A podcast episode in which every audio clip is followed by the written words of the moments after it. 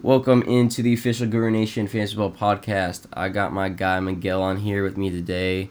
Uh, how are we doing, man? Doing great, man. How are you? Doing good, doing good. It's a good day. Um, we are here to talk about an interesting topic that was discussed uh, yesterday a bit in the forum about rookie picks, and um, I thought there was a good conversation going on there, and I feel like it's something that should be talked about a little more.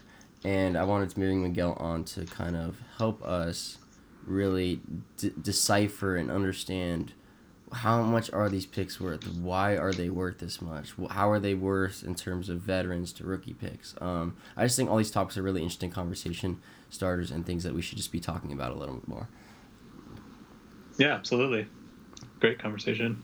Hundred percent. So yesterday, this this whole thing started with a Keenan Allen trade. Um, I ended up trading four first round picks for Keenan Allen, and everything and just being blown up in Matrix, saying that AK got raped, AK got this, that, that.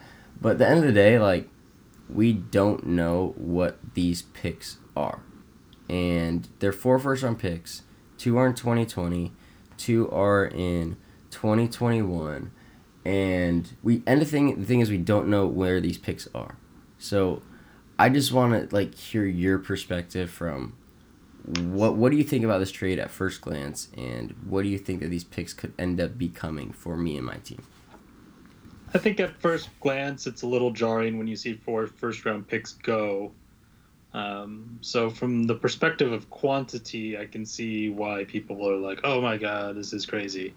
Um, but when you look at the terms of the value that he gave you, you know, it, it makes sense, right? So you got nothing in this year to help build your team. So you have no 2019 picks coming your way. So you've got to wait a full, what, almost 18 months before you even get to sniff what your first 2020s are even going to give you. Mm-hmm. Um, and then you got another year on top of that before you get your 2021s and they even see their first little bit of field action. So you've got a long time to wait. Um, and and with every year, just like the NFL, with every year you go out, the value of that pick goes down, right? Like mm-hmm. the value of a 2019 first is probably, um, you know, you know, you're gonna have to pay more, you know, in 2020s to get that 2019. You know, if you want like a second round 2019 is probably worth a 2020 first, something like mm-hmm. that, right?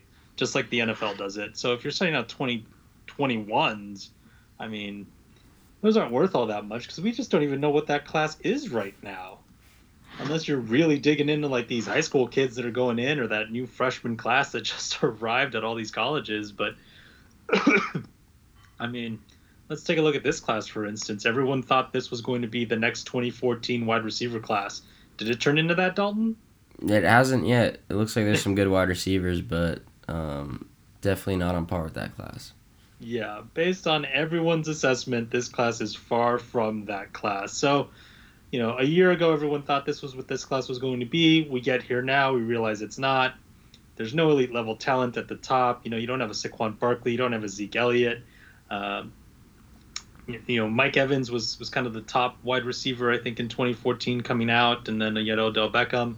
Um, I think from dynasty rookie perspective, I believe Mike Evans went went earlier than than OBJ did. Um, and, and you're just not getting that this year. You have N'Keal Harry, who looks good. Um, he looks like he's the best of the bunch, but even the NFL isn't really valuing him all that high as they're giving him at most a second round grade right now. Maybe he sneaks into the late first. We'll see. Anything can happen, but as of today, most mocks have him going in the early second. And that puts him in Juju Smith Schuster territory, which isn't terrible, but if the best wide receiver in this class is only getting a second round value, that tells you something about the NFL. Like, sure, teams screw up draft picks all the time, but the NFL does a good job of valuing these players in terms of what they should be valued at, and you have to listen to that. Um, so there's a lot of things you've got to take into account when you're when you're looking at these rookie picks, and you have to look at the strength of the class that's coming in, uh, as well as kind of where you're at. But I mean like I said, it was it was four first round picks, so quantity wise, definitely a lot. He probably could have done it for three, and that would have been fine. Um, But the fact that it's going to take you years to even see value before he even begins really paying that back, mm-hmm. and we see the fruits of what this trade ends up being, you know, that's fine. If he's in a win now window, you know, he gets two, three years of Keenan Allen production before even starts paying you. Mm-hmm. Yeah, it's almost it's almost like a, a loan. A bank a bank gives you a loan, and then you collect interest or value on it based on the time that you have to wait for it. So the fact that I'm having to wait for these picks, the 2020 picks, like you said, 18 months. These these 2021 picks, two and a half years until I'm actually able to even pick these players, and then I have to wait another couple years before these guys are even able to produce on a team. So time time is an asset in dynasty that I feel like isn't talked about as much. And I know you mentioned it like, hey, if you have a 2019 second, it's probably worth a 2020 first because the fact that you have to wait on that asset and wait on that time there. So how much is like a 2021 first compared to a 2019 pick? Like if you have a 2019 first, is that equivalent to two 2021 first because of the time that you're waiting there? Like like where, yeah, where, I would say, I would say so absolutely. I would give up a 2019 for two 2021s if someone came to me with that and you know I was in the position to deal that away. Yeah, like that that's where I would want it, but because you're right, time is one of the most underrated and least talked about resources in Dynasty. Mm-hmm. It's all about the time you have to wait. You know, you only get 16 weeks of actual playing time here, and the rest of the time you're just waiting. Um, and even then, you don't even know if these guys who had a good year one year are going to have a good year next year or are going to be good again. Um, so, so time's a huge thing because every team's got a limited window to try to get that ch- that championship and if you think you're in it now, then by all means go all in. Find that find that owner like yourself who's clearly in rebuild mode. Take their stars, give you all the draft capital in the world to go do what you need to go do, and you know, make it happen for both sides. Like that's what ends up happening in Dynasty. Like half the league is in, half the league is out. Exactly. So it creates these teams that are a lot the, the top the top of the league is a lot better because those are teams all going after it. They're getting all the studs. They're using all their assets that they own to go ahead and make their starting lineup and their team that much better for championship run. Um, so it's pretty interesting, and I thought that what you did in Trinity um, really helped to helped an interesting conversation. that I thought was really really interesting. So you you had the first overall pick inside Trinity, and mm-hmm. you ended up moving the first pick uh, a 2021 first and the first pick in the second round for Amari Cooper. I want to know like what was your process and thought behind it, and why was Amari Cooper worth more than that first overall pick? You know, for me, I, I ended up talking to to, to Justin to Josh about yeah. this, and was like, the only thing I regret giving you is the 2021st. Yeah. Not even the one one this year. Like I just don't. Um, you know, if I would have stayed, I would have taken N'Keal Harry. Mm-hmm. Like that's what I would have taken no matter what. You know, barring you know DK Metcalf maybe landing in Kansas City and having Patrick Mahomes as his quarterback, mm-hmm. that would be amazing. Um, but assuming that doesn't happen because now the Chiefs traded their first, so they're not getting yeah. him. You know, it just uh, I was like, okay, I, I like Harry. I think he's good, but I think he's can be just as good as Amari Cooper and I don't have to wait for N'Keal Harry to develop. Yeah. You know, I don't have to wait the two, three years for him to finally, you know, become the guy because he's got to, you know, most wide receivers don't hit the ground running from day one. Like it just doesn't happen very often. Could it? Sure, it could absolutely happen. Um, likelihood not as great as the likelihood that he's going to take a couple of years to, you know, kind of fulfill on his draft capital. Mm-hmm. So for me, it was looking at my team, and I was like, all right, last year I went like what one in fifteen or some shit, um, but I had a really strong team by the end of it. Like I traded my way to a very strong and contending team for 2020, mm-hmm. um, and I knew that the only thing I was lacking was wide receivers. You know, my number one guy was Dante Pettis. if I did nothing this offseason, he was who I was looking at as my number one wide receiver. Um, and then Michael Gallup, which again they're two rookies from last year. They might need another year. They might not. I don't know. Um, but that's the thing. I don't know what they need in order to finally be good. Um, what I do know is that Amari Cooper moved to Dallas and instantly became a star. And I'm willing to bet that that's going to continue to happen because him and Dak Prescott seem to have a very natural chemistry with one another. And I'm happy to bet on that.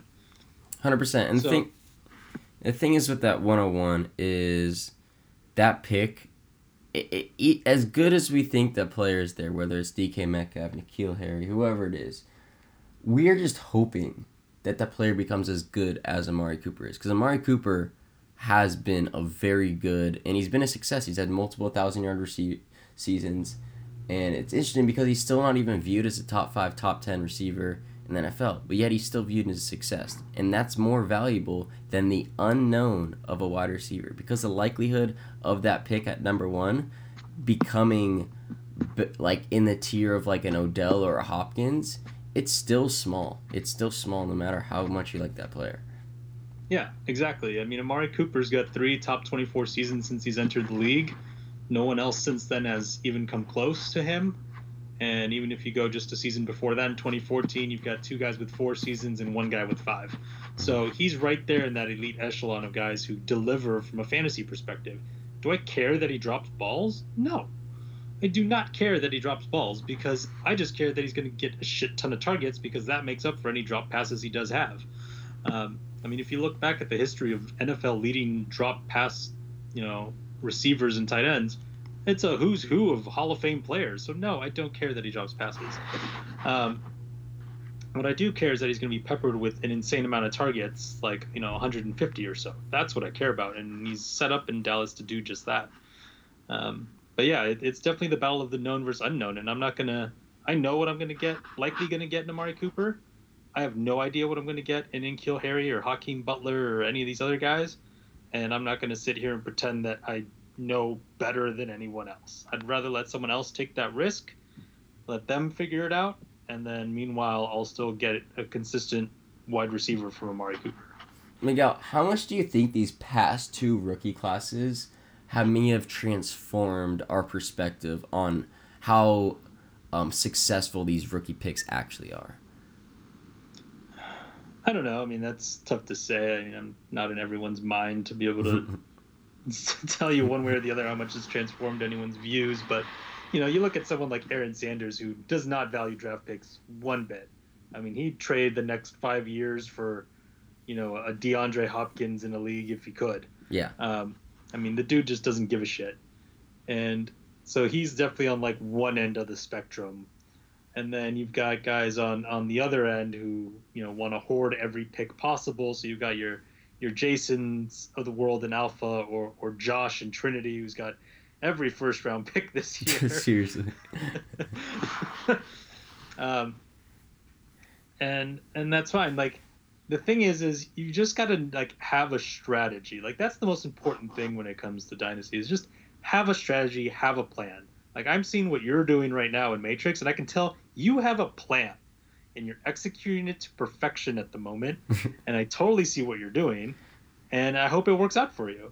And ak has a plan that he thinks he can get you know keenan allen and take him to a championship run or at least a playoff run or something and that's great. And i've got a plan that i think i've put into place that can get me in not only into the playoffs but deep into the playoffs.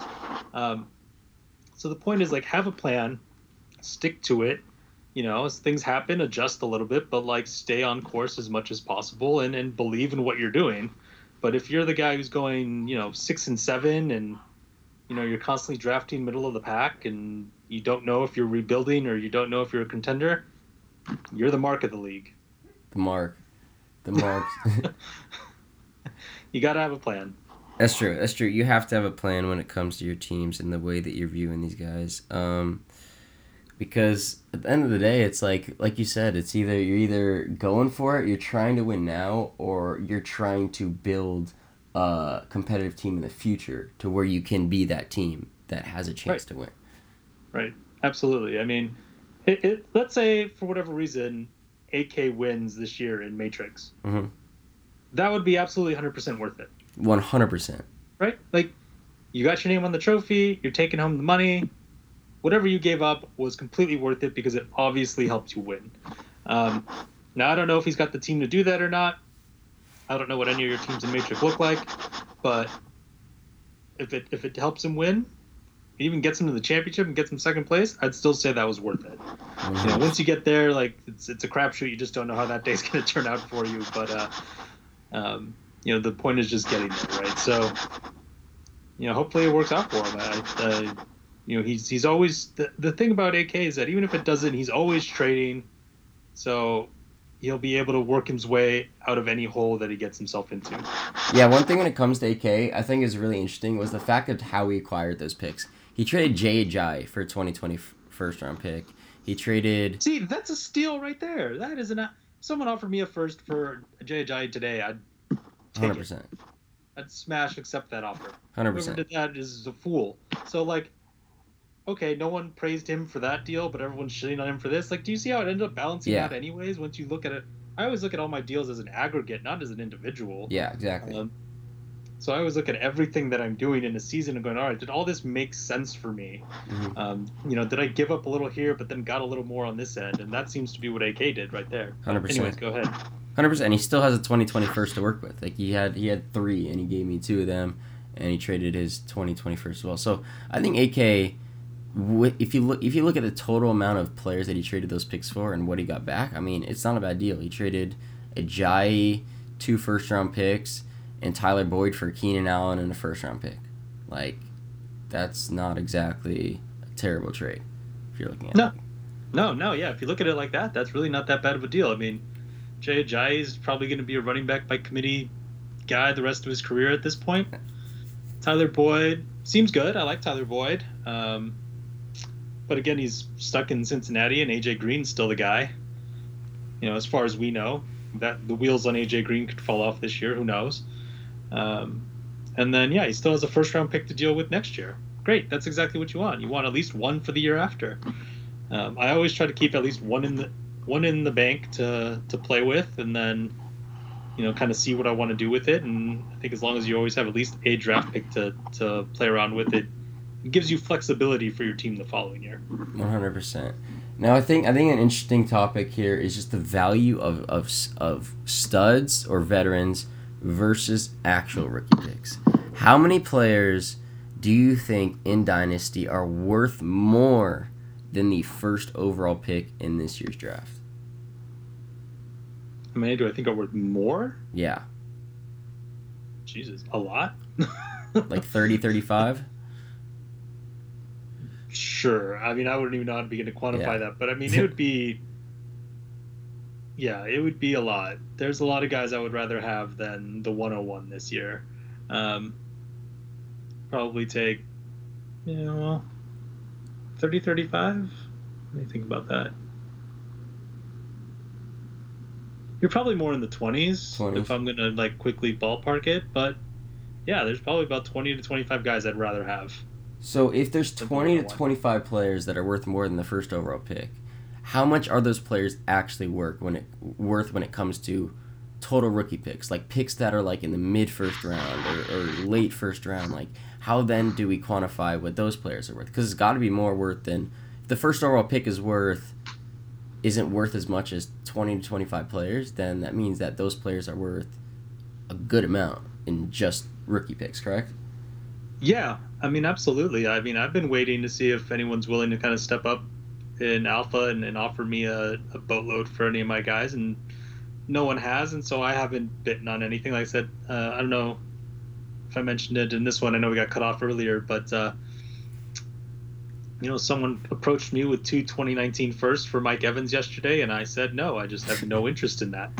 Um, Mike Evans is worth more to my team this year than two 19 firsts. And if I decide I want to move on from Evans next year, guess what? I can still get two 2020 firsts for him 100% and, and, and still get that. So I can get the production this year and still get the same equal draft capital next year. So wh- why move him today? Um, but yeah, I think there's there's a handful of guys that are worth you know two, three. You know, I think once you get into Saquon Barkley, that's probably where you're getting like four. It all depends what years you're getting them in, right? Like, say next year someone wants to trade for my Saquon Barkley in Trinity. Yeah, I'm gonna want like four first round picks in like that year, at least three in that year hmm minimum.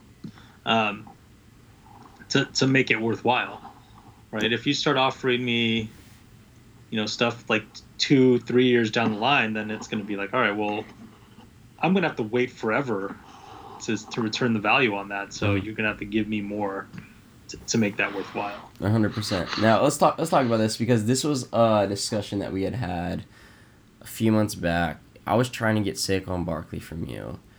I had offered you Chris Godwin, my first round pick this year, which ended up being the fourth pick, two 2020 first, and you just kind of immediately rejected that because, like, Saquon Barkley is. I mean, at the end of the day, like a lot of those guys are unknowns. We don't know where this pick's gonna land. It's like, it's like I was willing to do that because I know Saquon is just going to be a dynamite asset for the next five, six years at, at the running back position. Right. But it's like Chris Godwin, yeah, I mean, he has a chance to really break out and be a, good wide receiver.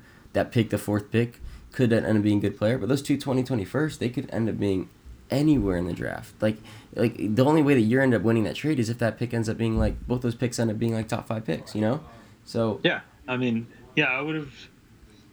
The trade sounds nice, but at the same time, right here's where the value doesn't make sense for me. Is I'm ready to compete for a championship in Trinity today. mhm. And so why would I give up a chance at the championship for that? Yeah. Like that doesn't make any like you're telling me that okay, you're going to not win next year and here's what you get. So that's what that offer is. So for me to trade Barkley and Trinity, you've got to make me literally the biggest godfather offer anyone's ever seen. And you're not going to do it. And I don't expect anyone to do it. But that's what it would take because you're going to basically tell me you're not going to win next year. Maybe you can win a couple of years down the line. Here's all of this stuff you could use.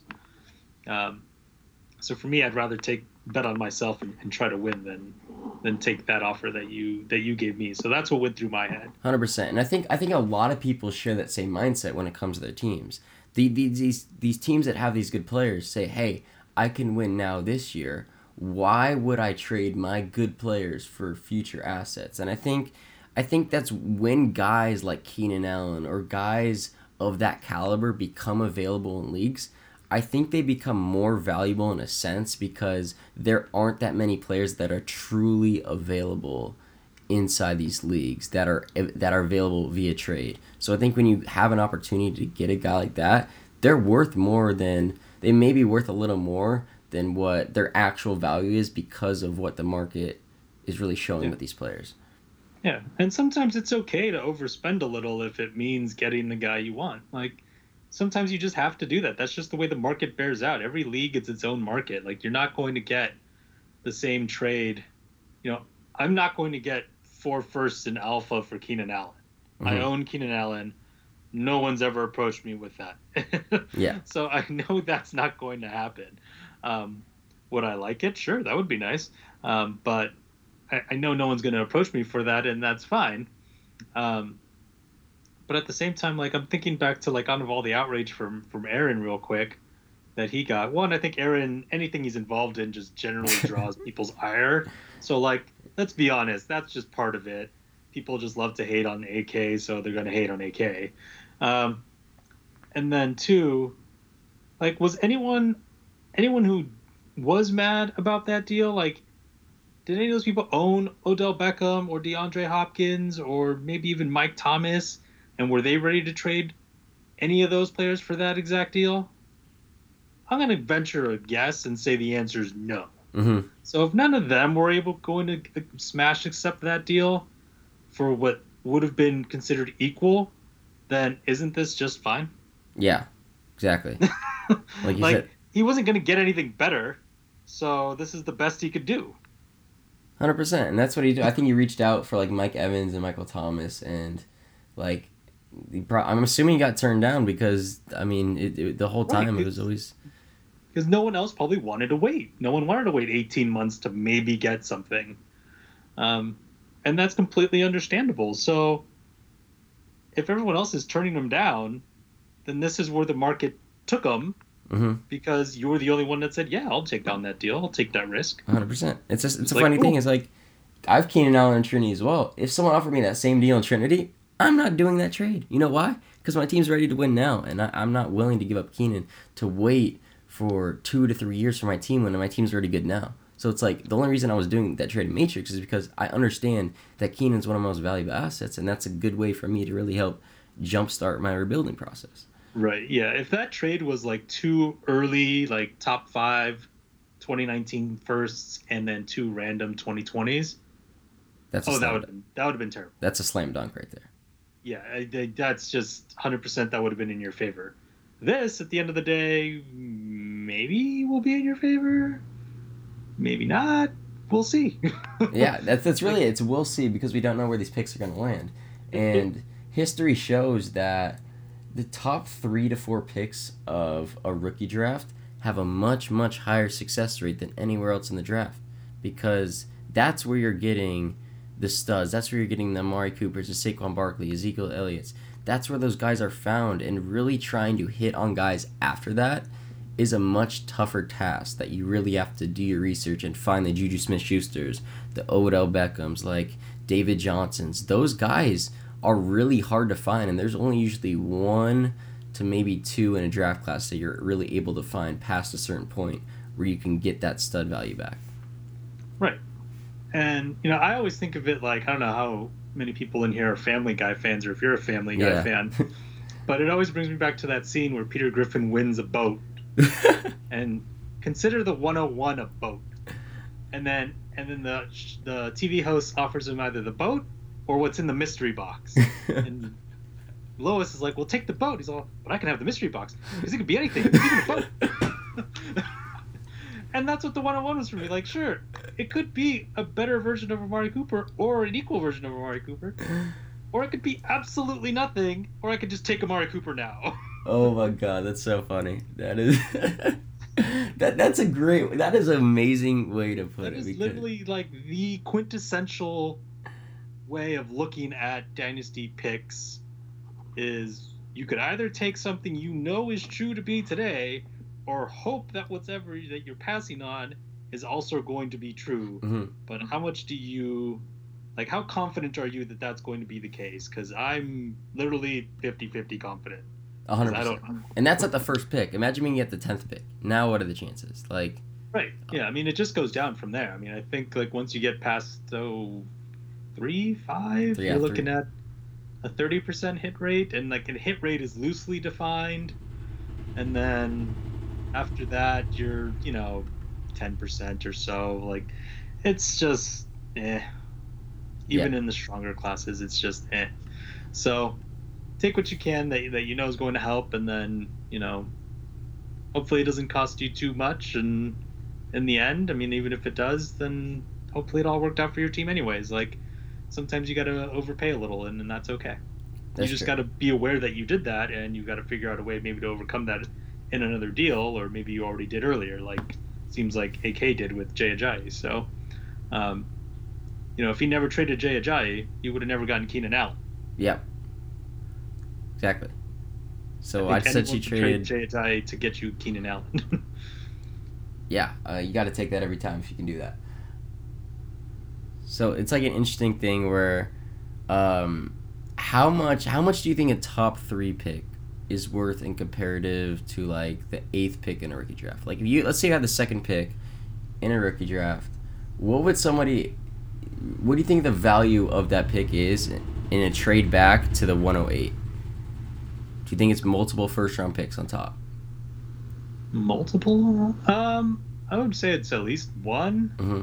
You know, it always it always depends on the strength of the class True. and kind of what you're after, right? Like, if I think the guy that I like is going to be there at one mm-hmm. and I can still fill a need or you know go deeper in one position because the, the talent is just better. Um, then you know, yeah, that makes sense. I'll take an extra draft pick and I'll I'll move back. Um, nothing wrong there. But if you know, if there's only like one really good running back or something, and he's going in the top five, and you've got that pick to do it, you know, and you need a running back, then maybe it's going to right require you to to gain a little bit more um, to move back from that because obviously that would fill a need for you. So a little bit dependent, but I would say at least just an extra first. to, to move you back from two to eight. Yeah, so if you're at two and you drop down to eight, and that's worth two first round picks, that means a player at two is worth two first round picks. And we had touched on that 20 to 25 players were worth more than the number one overall pick. So that would mean that all those players are worth roughly three first round picks or or more Yeah. in a sense. So Easily. it's like if you use that logic to really value how these picks are in each other, it's like these players are worth a lot more than I feel like some markets would dictate. Like if you if you're if you're asking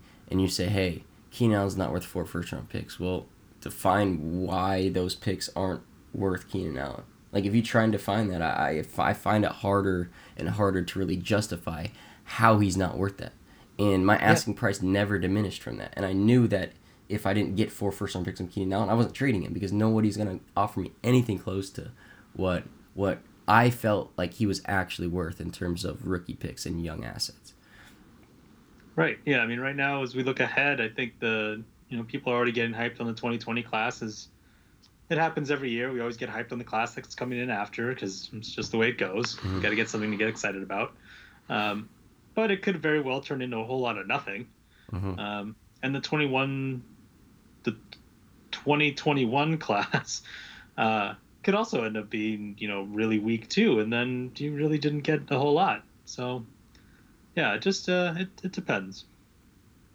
hundred percent, one hundred percent, and yeah, it it's just it's one of those things that I find just really interesting. Um, Miguel, I really appreciate you joining me here today because it's a topic it's a topic that hasn't been discussed yet, and I and I really think that it was really interesting to discuss this, and, I- and I'm really interested to hear some of the feedback from this podcast to see um, just like other viewpoints, uh, other way people value rookie picks, and hopefully just creates a better I, I think i think just understanding what they're actually worth in comparison to everything will just help create a better market in terms of trading where everything is more efficient everything is running a lot smoother and there's more of a defined more of a defined value on what these picks actually are Yeah, I mean, just you know, as I said earlier, have a plan. Like, have a personal feeling of what you think they're worth.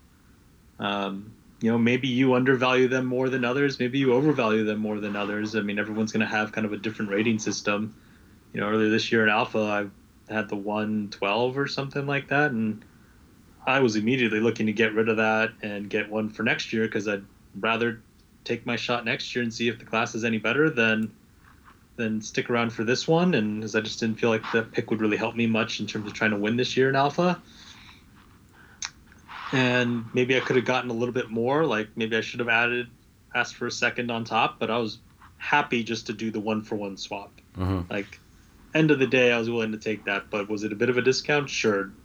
At the end of the day, it's a discount today. Will it be a discount on the day that I pick this time next year? Probably not. Hundred percent.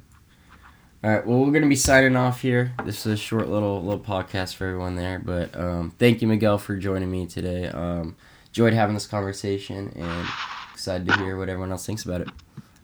Yeah, man. Good talking with you. Yeah, doc. Chat soon. Peace.